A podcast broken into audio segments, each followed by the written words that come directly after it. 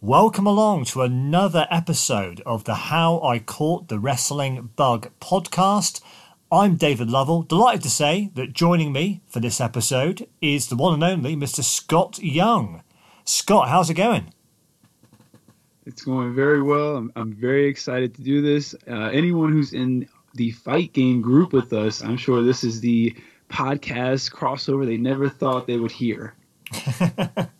Well, of course, you are a regular on the Wrap, or fairly regular on the Wrap. I mean, Keela, Keela's on there every week, and there's like a revolving door of uh, co-hosts on that show. And uh, you, uh, I know, are on there quite a lot. But you have your own podcast, of course. Tell us about um, Take a Knee for Marvel versus DC, and where folks can check it out. So I, so I do have Take a Knee from Marvel vs. DC, uh, where I do that with my co-host Uncle Ozzy Killmonger, where we talk all things comic nerdum, uh, anything in the movie TV realm. You can find me on Twitter, Knee for Marvel vs. DC. That's the number four. Uh, you gotta keep up with all that stuff. We put out a show every week talking about all kinds of different things. And I actually have been upgraded to a permanent co-host with Keela Cash on the Wrap. So you oh, can find me on okay. the Wrap every week as well.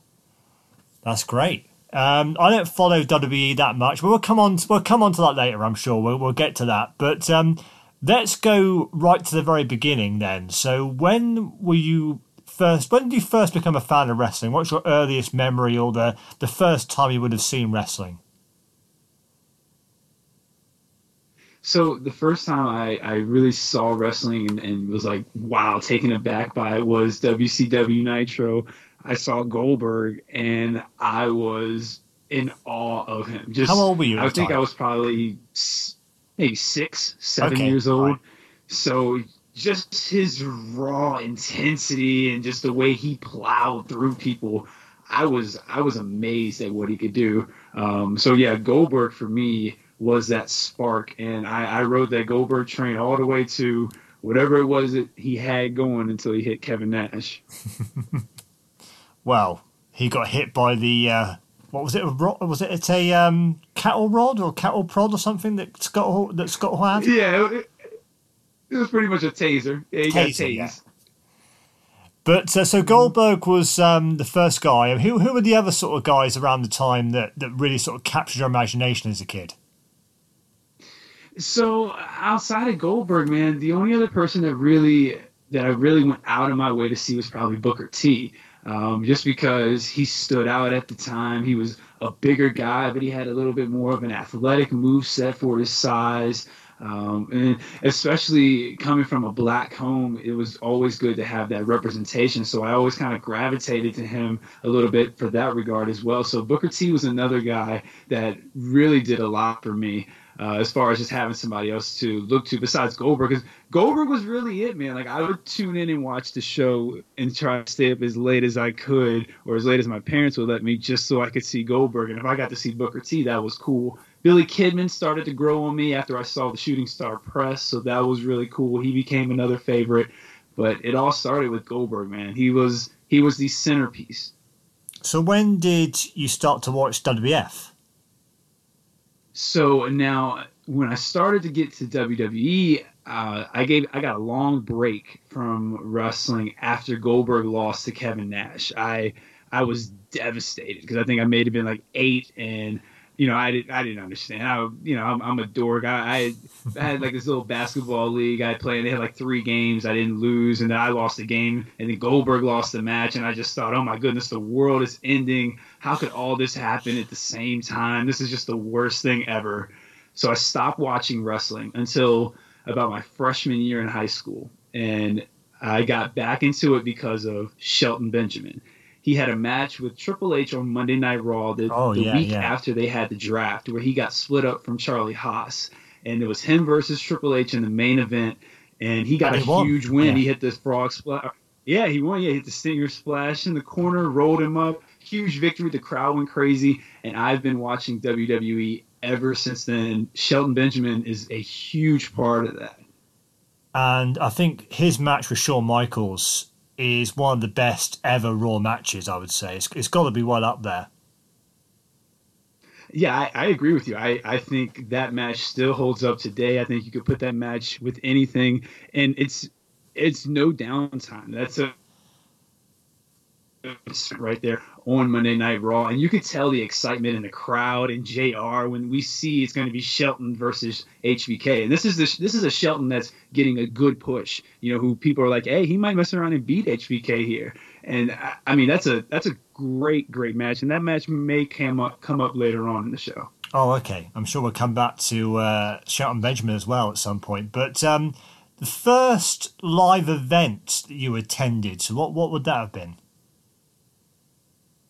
So the first live event, which is going to be kind of shocking, I didn't attend any as a kid, and I didn't attend any until I was pretty much a grown man. It wasn't until 2010 I was 20 years old.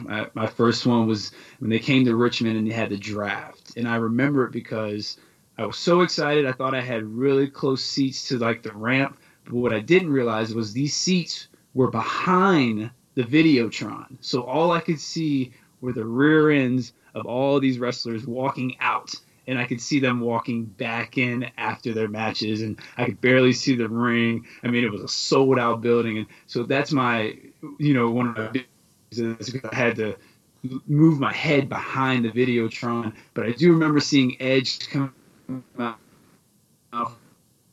So you know, back then having a three hour show and the draft was kind of a big deal you know 12 years ago because it was treated a little bit better. But yeah, that's my my first live event was trying to get behind the Videotron to actually see the matches. The next question is: At any point did you stop watching? Did you lose interest in wrestling? So you stopped from '98 when Goldberg Goldberg streak ended, right through until what 2004? Excuse me, 2004. Yeah, yeah, that's that's about right. And then uh, then I kind of stayed with it ever since. So I you know I pretty much missed a lot of some of the best stuff ever. Like I missed you know Stone Cold at his peak, The Rock at his peak. I missed Triple H when everybody liked him. So for people win and people you know were hating him. Yeah, I mean that was during the sort of reign of terror, as we call it, when Triple H had the title for all that time, um, and uh, he really should have lost to uh, Booker T at uh, that year's WrestleMania. Uh, that would have been right before you started watching, sort of 2003, I suppose, was that? Yeah, and you know, I've also, I also heard he, you know, already probably should during that run. So you know, I, I, caught him at a different time, so I don't have that same disdain for him that a lot of other people have. So, from sort of 2004 to now, has there been any other point where you stopped watching, or have you sort of watched all the way through and you haven't sort of missed a show? I I've been pretty consistent with this since then. You know, I've I stayed with it through the ups and downs. I, I even got on the TNA train. I was really big into it when they had the X division, especially at their peak with Samoa Joe coming in because I, I that was an alternative. It was something different when Christian Cage went over there and formed his his stable with Tyson Tomko. Like mm there was a, I, I'm one of those guys who remembers when Tyson Tomko was one of the most over people in the Impact Zone, and people wanted to see him as a top tier babyface, and they screwed that up. When Matt Morgan was over in the Impact Zone, like I, I, liked all that. So I, you know, and, and, WWE was always there, and I always stayed consistent with that because Shelton Benjamin was always there, Randy Orton was always there, HBK was always there. They always had the top guys and you knew that they were going to get some of these guys from Impact eventually, and they were going to go there, and you were excited to see what was going to happen. So there was a little bit of excitement of who was going to show up on Raw eventually. And as far as your viewing habits now, I mean, you watch. Uh, I know you watch Raw and SmackDown every week, and you do watch NXT as well quite quite regularly, don't you? Or you check it out from time to time. I, I have do watch NXT and I NXT 2.0 and I have started getting into NXT UK uh, lately right. just because of the Walter match and then the the Heritage Cup match. I like the rules with that, so that's been fun to get into. Um, you know, I'll check out AEW and Impact when they have something intriguing. Like the last Impact had Jonathan Gresham versus Steve Maclin. Definitely went out of my way to check that out. you know, AEW, they there's always at least something that you're like, all right, let me see what's going on here. You know, whether it's Jade Cargill, whether it's MJF and CM Punk having a great promo exchange.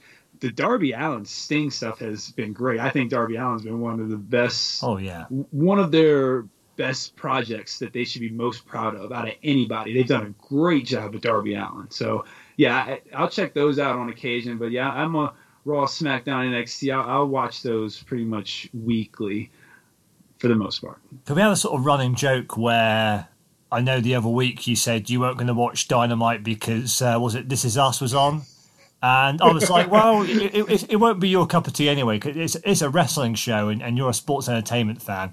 We have this kind of banter back and forth because of uh, the fact that you're sort of considered the sort of WWE guy in, in the Facebook group, and a lot of people obviously don't watch WWE and are definitely more on the AEW train. But um, yeah, I mean, uh, you do, as you say, I mean, you do check out AEW from time to time, and and I, I totally agree with you about Darby Allin. I think Darby Allin, That guy should be. I mean, I know he had the TNT title run, but he could definitely be world champion down the road.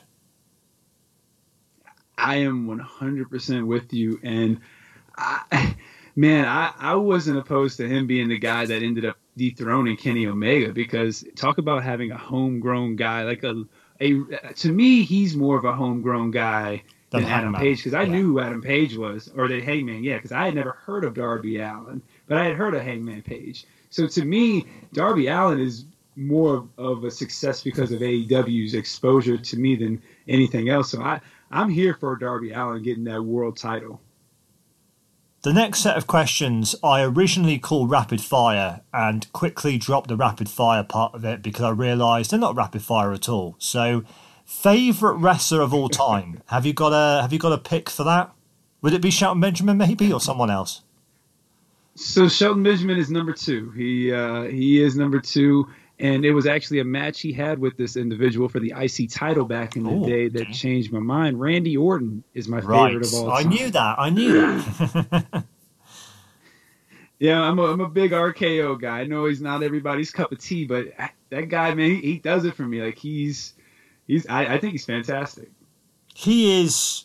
I mean, if you if you asked professional wrestlers who their favorite wrestler was, a lot of them say Randy Orton. I think he's definitely like a wrestler's wrestler. I mean, they, they totally appreciate his work.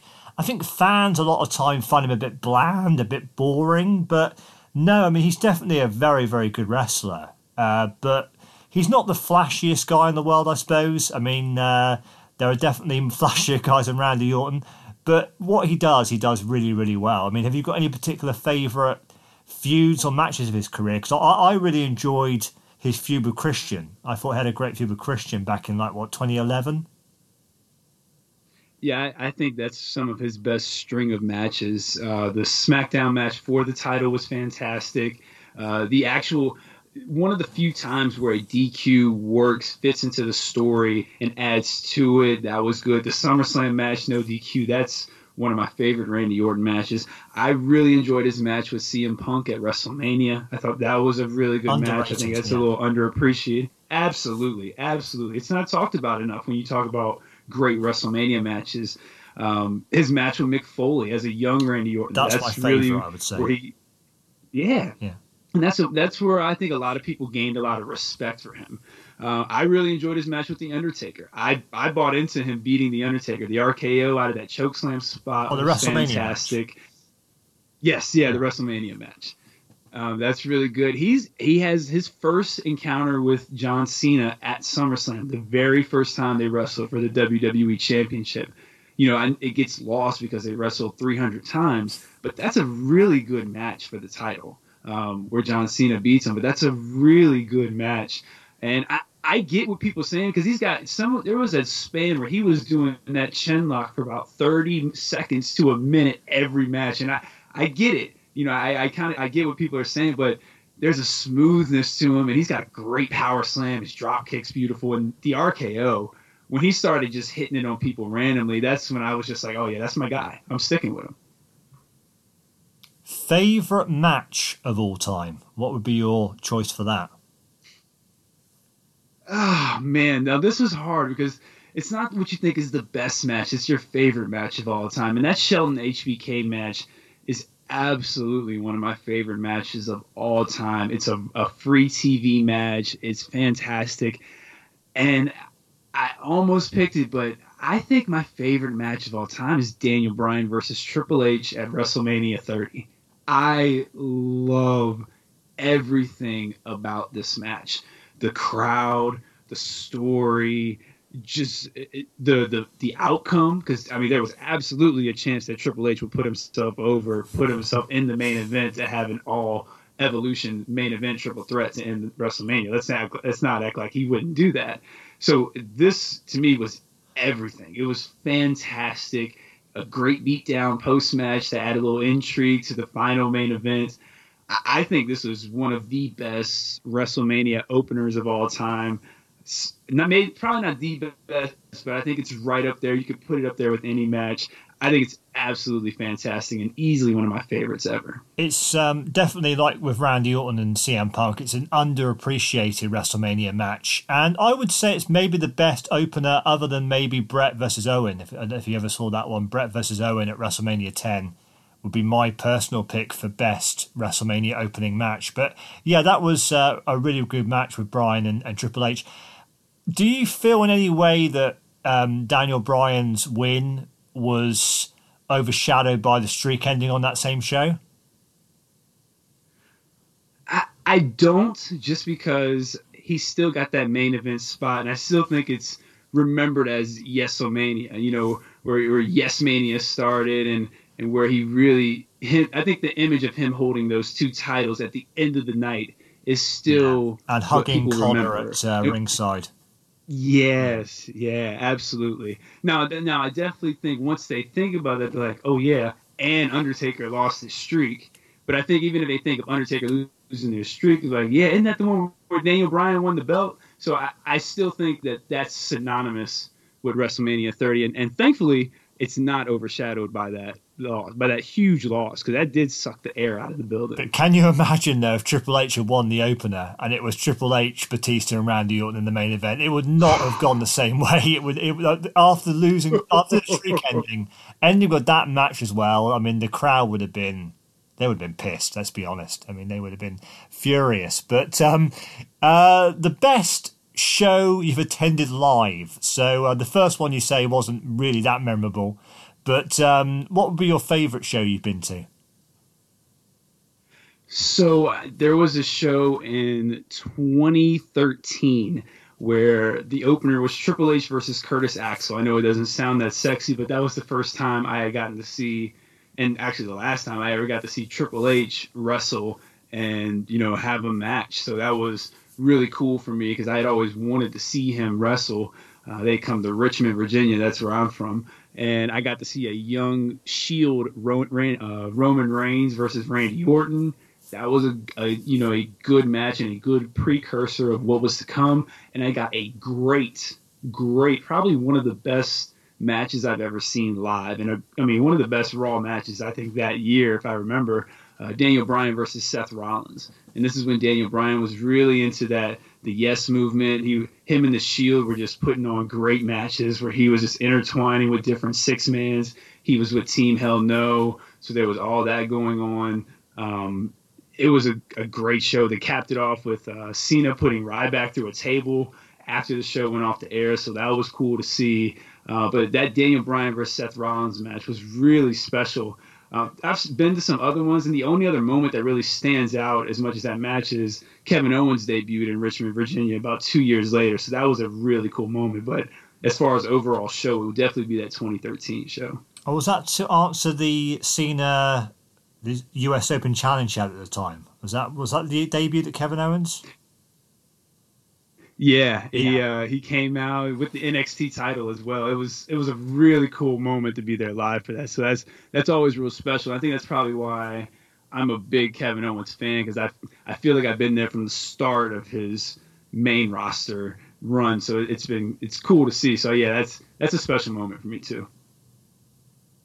Now, if you could change one thing about the wrestling business, uh, what would it be? So, uh, is there one thing that you uh, I know you're a big proponent of um, yeah black wrestlers getting an opportunity, and you must have been really thrilled to see like Big E and, and Bobby Lashley both have title runs in, in recent times.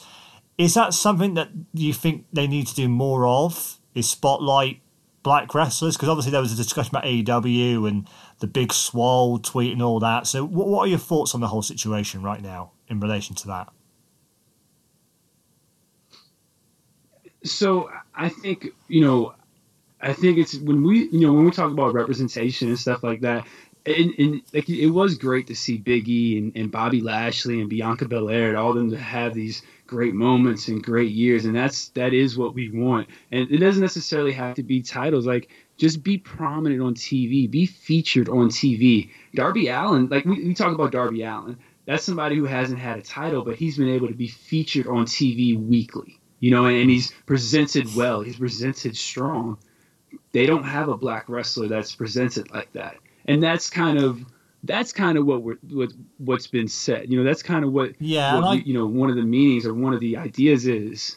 You know what I mean? Yeah, I think I can kind of see that argument because one guy they could have really featured more of is Will Hobbs, and every time I see Will Hobbs, he's losing a big match. Whether it's against, yes. um, he lost to Dante Martin the other week, and I'm like, I know Dante Martin's a guy they want to feature, but that's a kind of match where, to me, you give Dante Martin a big babyface comeback, but ultimately Will Hobbs should be going over at the end of that match. Uh, I, I can't see an argument for, for Will Hobbs losing that one, especially on the same show where you're doing the same thing really with CM Punk and Wardlow, where CM Punk gets a sort of upset win over Wardlow despite being dominated the whole match.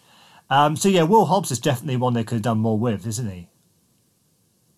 Yeah, I think that's a that's a great call. Like Will Hobbs is somebody that I think he should have been protected. Like he's he's lost just random matches. Even I just he's a guy that you could be building. Like I, th- I one person I will say they've done a great job with is Jade Cargill.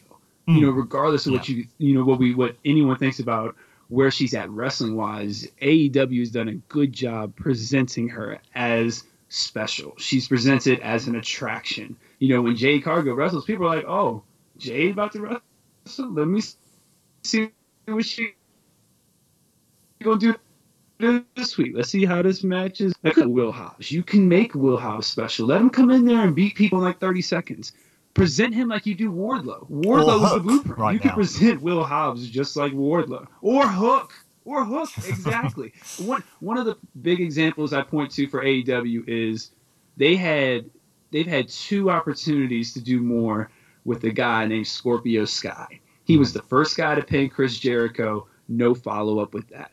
He was the he had this great promo on AEW Dark where he's like, "I'm coming back. I'm coming for the title." You know, I'm, I'm, I'm back. You know, great promo, no follow up. Big heel turn on, on Darby Allin going after the title, no follow up. He just falls to the wayside. Like that's those are opportunities where you can keep him relevant and just keep him a player. Now he's just a guy with Dan Lambert. You know what I mean? Like, and and, and that's kind of what we mean by not instead of just being a guy, just keep them special. Keep Will Hobbs special. Keep Scorpio special. You've done it with Jade, so we know you can do it. We just need to see it more often. And with WWE, I mean, uh, do you think they've got the balance about right now? I mean, obviously, you know, like you say, Big E, Bobby Lashley, they've both been champions. But I mean, there was when you look at the history of that company. I mean, Booker T had a like a world title run, maybe a couple of world title runs, but they never had someone holding you know, the main title. Uh, I mean, WCW did it with Ron Simmons back in the day, but WWE never did really. And um, when I think of it, I think of obviously you can't discount Booker T, but I think of Big E as being the first real African American champion that had a decent run. I mean, what are your thoughts on that?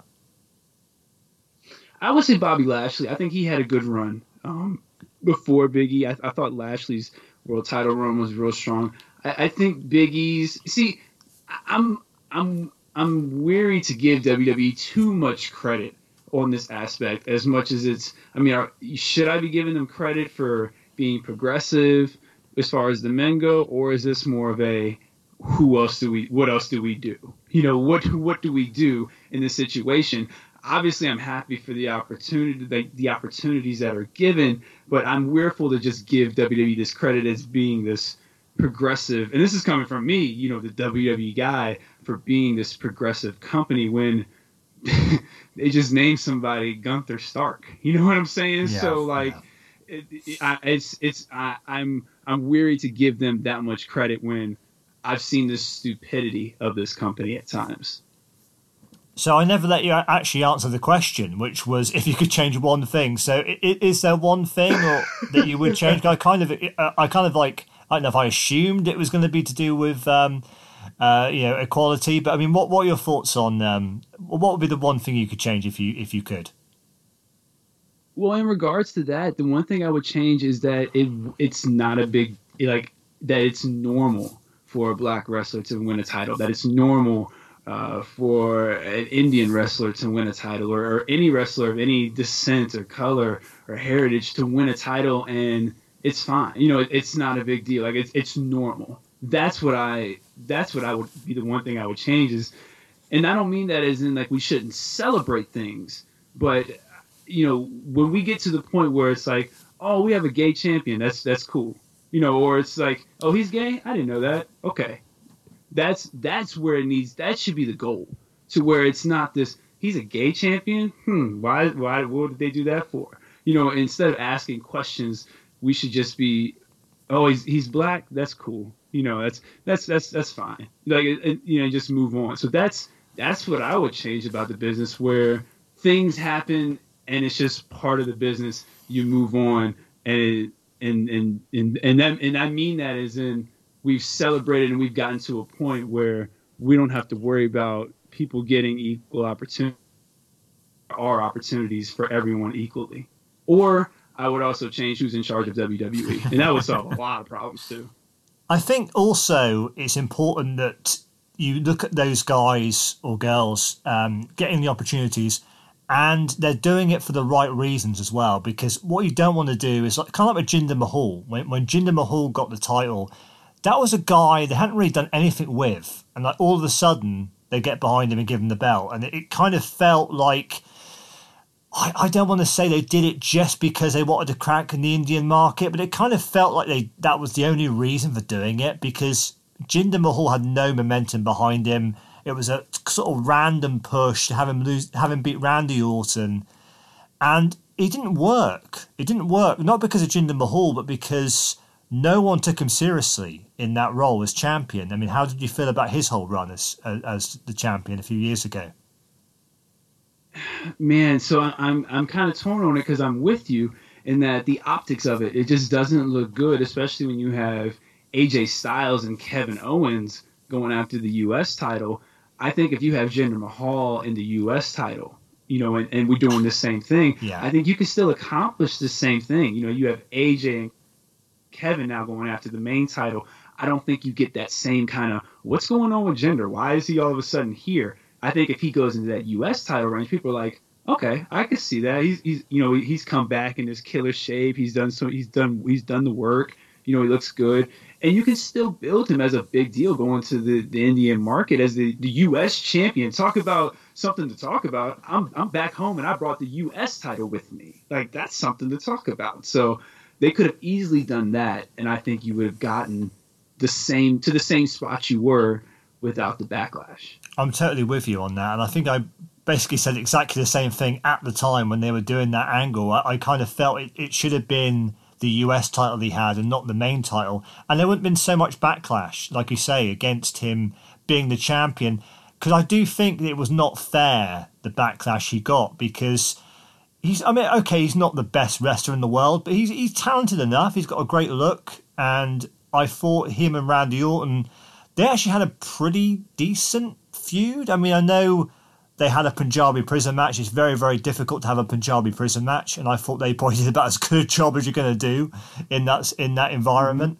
So um, yeah, I, I, do think it's unfair on him a little bit, but um, yeah, I mean, him as a US champion would have been, I think, would have been the way to go. But uh, anyway, Scott, we could talk forever, couldn't we? I mean, we, uh, you know, we're, we're obviously both. Uh, very big fans and, and of the of the business, and um, it's a great group to be a part of the the uh, the fight game Facebook group, and I've gotten to know so many great people through it, and I count you as one of them who I, I've really enjoyed getting a, a chance to converse with on there. Well, I appreciate that. It, has been a pleasure getting to know you and the other people in the group. One thing I do enjoy about it is the very different opinions that everyone has. You know, everybody just sees things differently, and I think that's important to just remember about wrestling. And it, it was important. I'm glad I got into the group because it did kind of just remind me that everybody sees things just a little bit differently. So you know, it, has been really cool to have it like that. So yeah, this has been great. It's it's been great to get to know people like you and just you know see the different views, different ideas, and stuff like that. So I, I love it. I hope everybody come join the Facebook group, man. Be a part of the conversation. And do become a uh, Patreon as well, and, and and check out the wrap every week. Uh, you you say you're now going to be on every week with uh, with Keela. Would it would it still sort of be a revolving door for like the third guest? Though, would there be different people sort of popping in and out? Yeah, so yeah, you can still find me. I'll be on the the Wrap Weekly with Keela Cash. She's a great host. She makes me look good every week, and there will be a revolving door. We we have different guests uh, every week. We have somebody new, so there's a different voice. There's a different energy to the show. Try to keep things fresh every week. So yeah, come check us out on Fight Game Media. Join the Patreon, five dollars. You get a lot of good content. See, I would love to come on there, but I'd have to sit through three hours of Raw every week uh, and that, that's tough to. I mean, you must you must find least, it. At least that you might have to sit through SmackDown too. SmackDown, SmackDown. I, I like a lot of what's going on. Uh, to be fair to WWE, there's, there's quite a few things I really enjoy. Brock Lesnar has got to be top of the list right now. I've, I absolutely love Brock and what he's doing. Um, because I mean, for a long time, people thought he needed Paul Heyman to speak for him. But Brock's always had a little bit of a personality, and uh, he's always had this sort of funny side to him.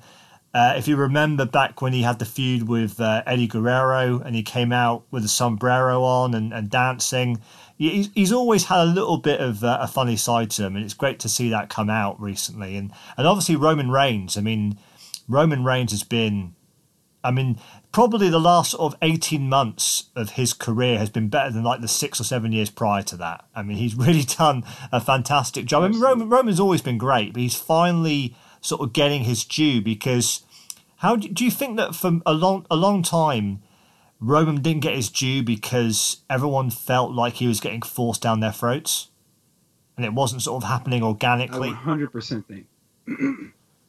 100%. 100% because he I mean, they were they had this guy literally being Superman. He could take everything and would keep getting back up. You couldn't put him down and people didn't respect the work he was putting in because he was putting in good matches. It's just nobody cared because they were like, "Yo, I hate you. I hate everything they're doing with you. I hate the, how they're presenting you." Like, if it's just it's crazy to think of what he could, what he would, what he ended up becoming when we went through four years of them trying to make him something he wasn't. And the ironic thing about it, in many ways, is that it took them having no fans, where you can literally manipulate.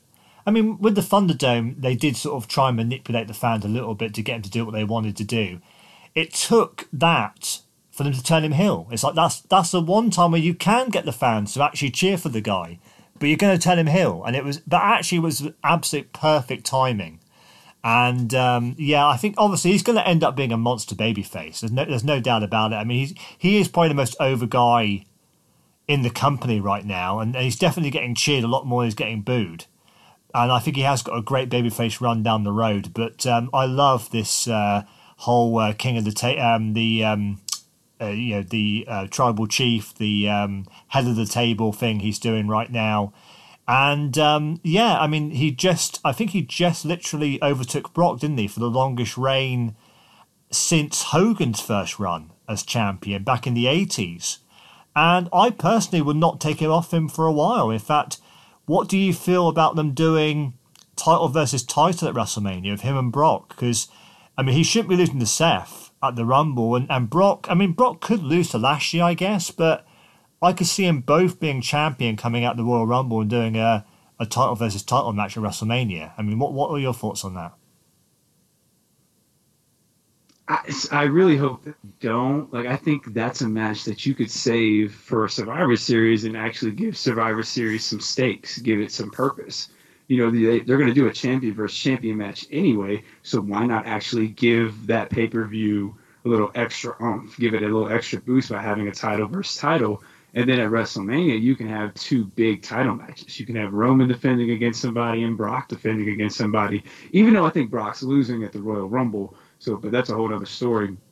But yeah, I I, I definitely I, I don't I hope they don't do the unification. At least not at WrestleMania. I just I think you save that, and I agree with you. Roman should be champion. I think for another year until you have a a baby face that you're ready to put the rocket to. Because whoever beats Roman is going to be a made man that you need to be ready to build the company around. There was a report that at day one, the original plan was for Seth to win the uh, the WWE Championship and for Brock to beat Roman for the Universal title. So there is a sort of fe- fe- there's a feeling out there that perhaps they'll do the opposite and have Seth win the Universal and have Brock as a WWE champion. So then you're still getting you're still getting the same you're still going in the same direction as you were going to go anyway, just with the titles reversed. If that, if that makes any sense. But yeah, I, I don't feel anyone should be beating Roman for a long time, and I don't really know who that guy would be. Quite honestly, I mean, I know there's big talk of him versus Dwayne. Probably not this year, but maybe next year at WrestleMania. But I don't think Dwayne's the guy. I mean, they shouldn't be. They shouldn't have Dwayne beat him.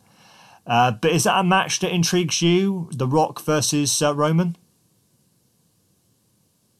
The the match does intrigue me because I mean I it's still a big marquee matchup. I, I I, think people would still tune in, but I wouldn't expect much as far as match quality goes. I don't, but I I would be intrigued by it. You know, you bring up who would be that guy. I think you I think you got to be looking at Bron Breakker. You know, I, I, yeah. he's shown the natural ability so far with 2.0. Uh, he's a guy that you've you've got to be thinking, let's get him ready in a year, and let's get ready to put the rocket strap on and win the Rumble next, win next year's Rumble, and go after Roman Reigns. I mean, that, that's that's got to be one of the at least one of the thinking ideas and plans in in motion right now. See, one guy who could have been that guy for me, and they actually did tease something with though with them at uh, I think it was Survivor Series in what year would it have been? 2019 uh, would be Keith Lee. You know, Keith Lee was a guy who had yep. enormous momentum behind him in NXT. Uh, he comes up to the main roster. He did beat Randy Orton, you know, in, in like his first big match uh, at um, I forget which pay per view it was. It was I think right after SummerSlam. He um, he beat uh, Randy Orton, but then I mean, I don't know. he just did nothing with the guy, and now he's been let go. And it's like Keith Lee felt like a guy who was can't miss, and somehow they missed on him. I don't know how that happened, but uh, yeah. Um, what are your what are your thoughts on Keith Lee? Because I think Keith Lee could have been the guy, couldn't he?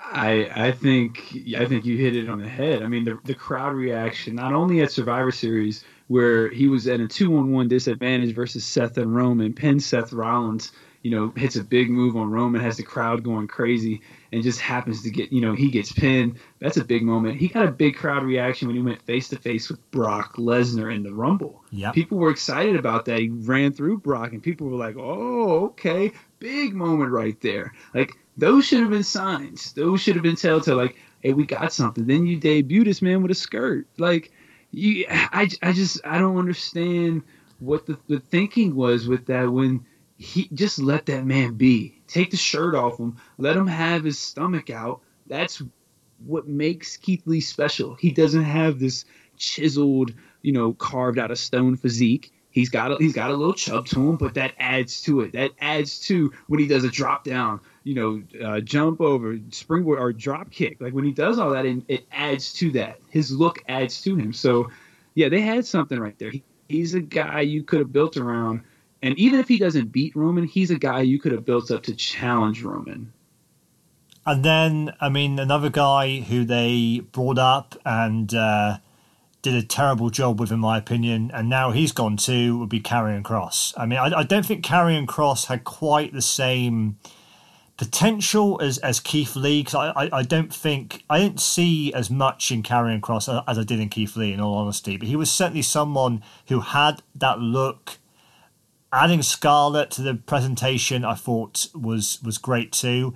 But then he comes up to the main roster, doesn't have Scarlett, loses to Jeff Hardy in what two minutes, and I'm just left scratching my head thinking, what on earth are you doing? Because here's another guy who they could have built up and I mean, they're not the only two examples because I mean, Aleister Black would be another one as well. I mean, that's a great one.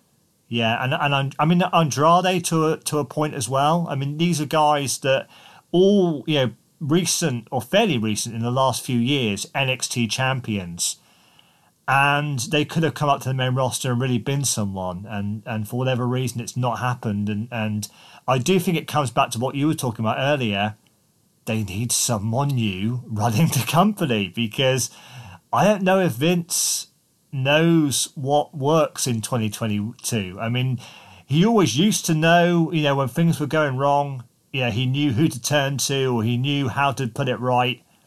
I don't have any faith in Vince to know how to put it right in 2022. Do you?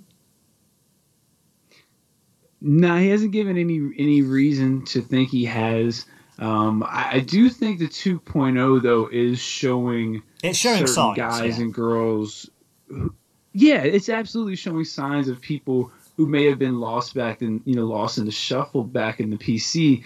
Because like I think the Creed brothers have something there. Um, we talk about Bron Breakker, Raquel Gonzalez. I think she's main roster ready. So there's there's people back there. Grayson Waller's a guy who I think will will be on the main roster for a long time in the mix. So like I think for that, but as far as fixing the main roster, like you said, he doesn't have that guy to go to. He that used to be Brock. Brock's here. You know, that was the Rock. Rock's like, nah, I'm good. He always had Cena. Cena's like, nah, man, I'm turning into, I'm trying to be the biggest movie star right now. Yeah. You know, TV action always... star.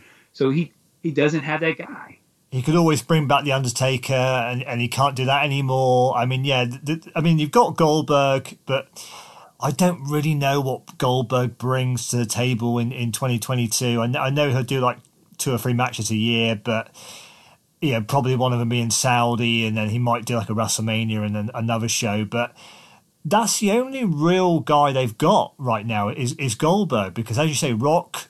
I mean, they probably will get Rock and Roman as we talked about but Cena, I mean, he'll come back here and there.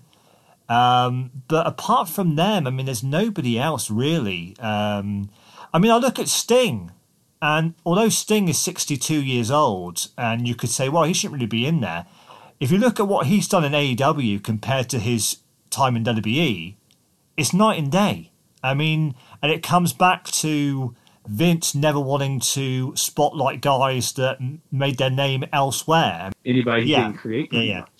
Um, I, I don't know how you feel about that. I mean, do you think that's a fair that's a fair comment? Because I know he's sixty two and he maybe shouldn't be in the ring anymore, but I mean, he's been doing a great job. I mean, he, I think a lot of people have been surprised. Maybe, well, yeah, I think surprised maybe is the word because you know they wouldn't expect Sting to be this good at this stage of the game, but he is man, I, I, think Sting's been so good that I'm I'm actually root. I was rooting for them to be the ones to take the tag titles, and I still hope they actually do get a tag title run. They him should. and Darby. Yeah.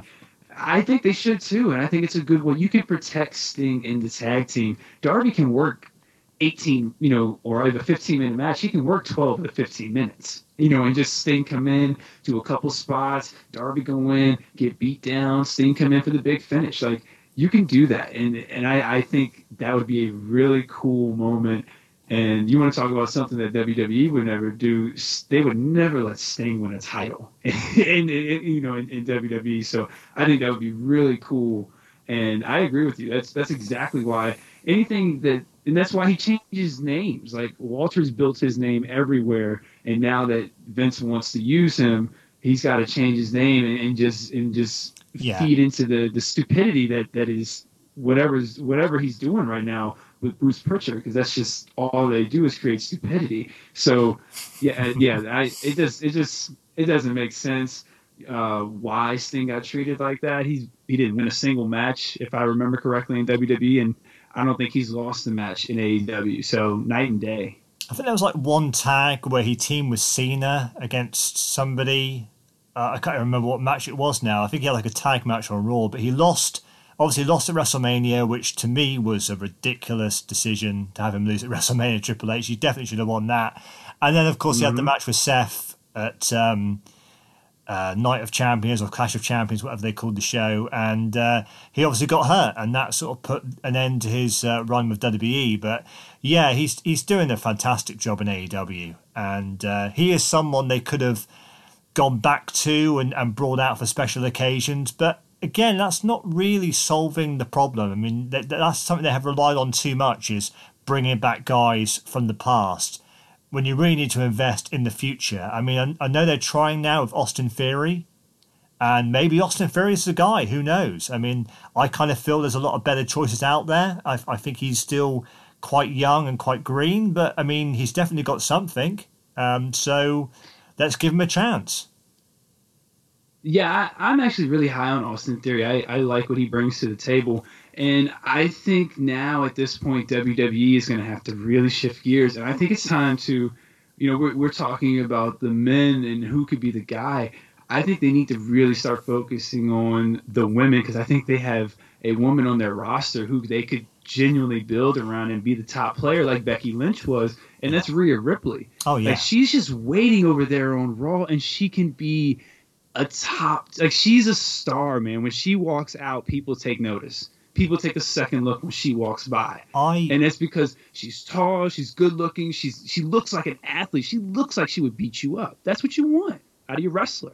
I kind of feel that WrestleMania. See, I can't remember the. I, I can remember WrestleMania from 20 years ago a lot mem- a lot better than recent WrestleManias, but. Uh, WrestleMania in 2019, I think it was. Uh, or no, actually, it was 2020. 2020, whatever number that would have been 35, 34, 35, whatever it was. Um, they had Charlotte versus Rhea, and they had Shayna Baszler versus Becky Lynch. Okay, and Becky and Charlotte both won. And I remember thinking at the time, you had an opportunity here to make two new women with Shayna and Rhea. And okay, maybe you don't want to make both of them, just make one and they had both of them lose. And to me, that made no sense. I, I felt that both of those girls had so much momentum coming from NXT. And uh, obviously, Rhea was in NXT at the time and lost the title to Charlotte. And I kind of felt that was such a mistake because Charlotte going back to NXT didn't really do anything for NXT. I mean, it, it, kind of felt like a complete waste of time to me. I mean, what, what are your thoughts on, on, on that and how they sort of um, how they brought Rhea and and uh, onto the main show a couple of years ago. So I, I, I agree with you. I think Charlotte Flair when she came down initially and she you know won the Rumble and was like I'm going to go after the NXT title. I was like this is good because I thought you know we're going to Rhea Ripley. It's not only going to elevate her by beating Charlotte Flair, but this is a nice little boost for NXT. You know to have their women's champion beat a top tier champion like Charlotte Flair. Um, and and as far as the Shayna Baszler one goes, she had been like I, am pretty sure she just ran through the elimination chamber and was and eliminated everyone by herself and was just like waiting in the ring for each person to come out. So it, it's like you built up these monsters, this this monster for Becky Lynch, and she just vanquished her on the first try. You like you said, you could have yeah. made someone right there you know the the real one is the, is really the, the the biggest miss of all because she came off a huge win in NXT where she was the she was the, the, the face of NXT for a minute there.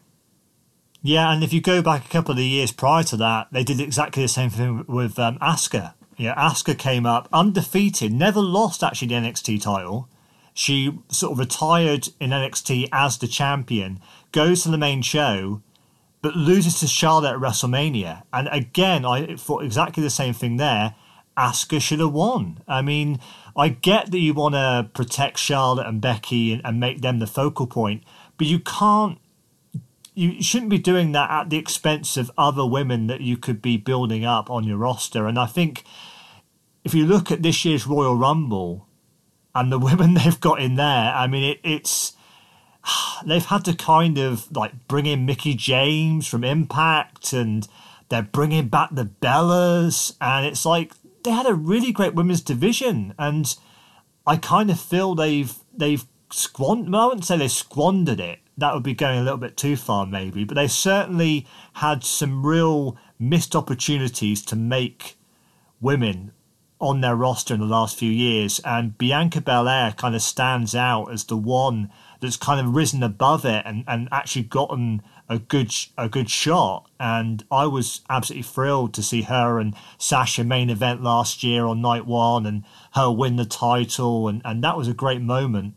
And she's done pretty well for herself. But yeah, I mean they have kind of they have kind of squandered everyone else to a point. I mean, how do you feel about the current state of women's wrestling in WWE? Because it, it kind of feels like it was at a high point a few years ago, but it's kind of come down a bit now.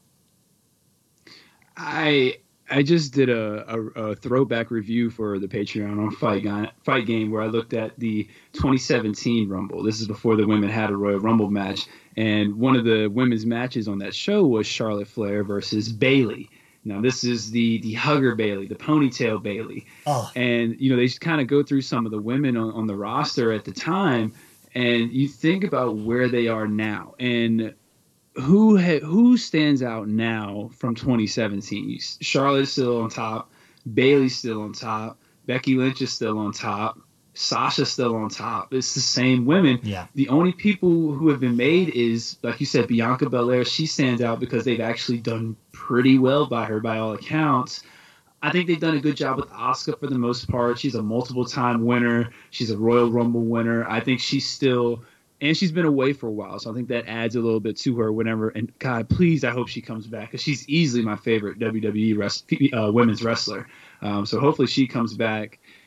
And Rhea Ripley's somebody that they should be doing more. Like she feels notches below Bianca Belair. Not she feels like she's on that Liv Morgan level, and that's not a good thing.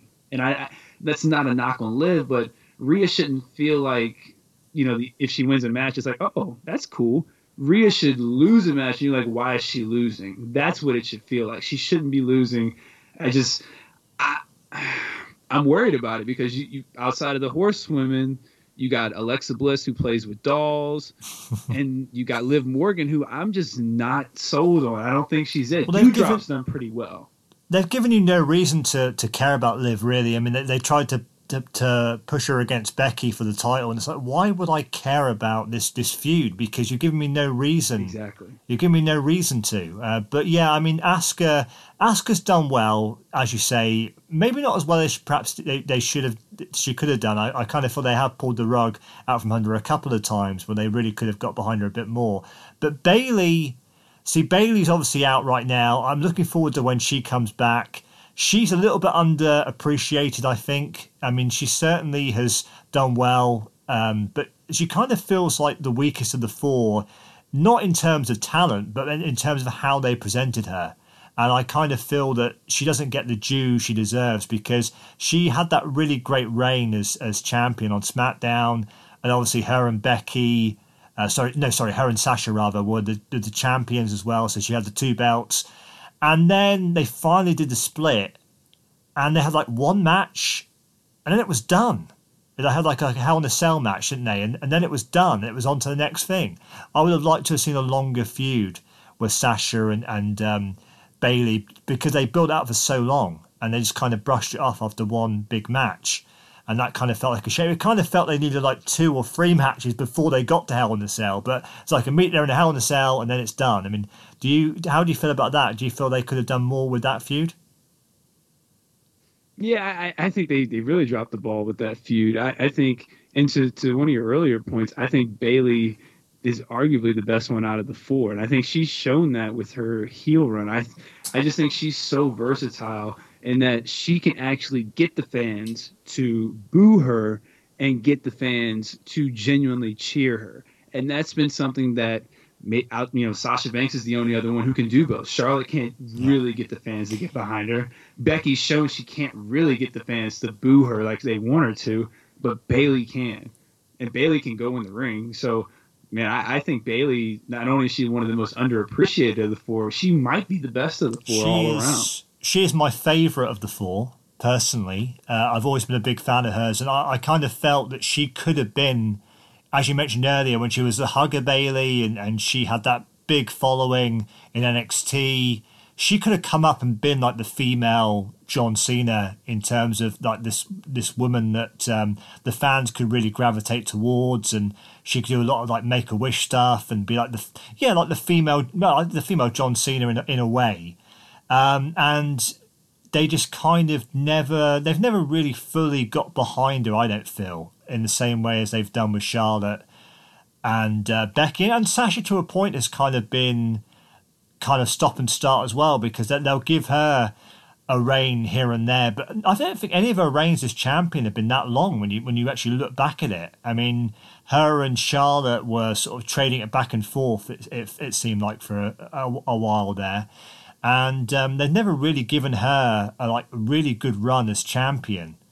I don't think. I don't think so. Yeah, I, I think Becky and Charlotte have definitely been the two they've they've done the most with. But it's kind of a shame they haven't been able to really build up others because they've had opportunities, as you say. Asuka's done okay, but they haven't really gotten behind Rhea or Shayna.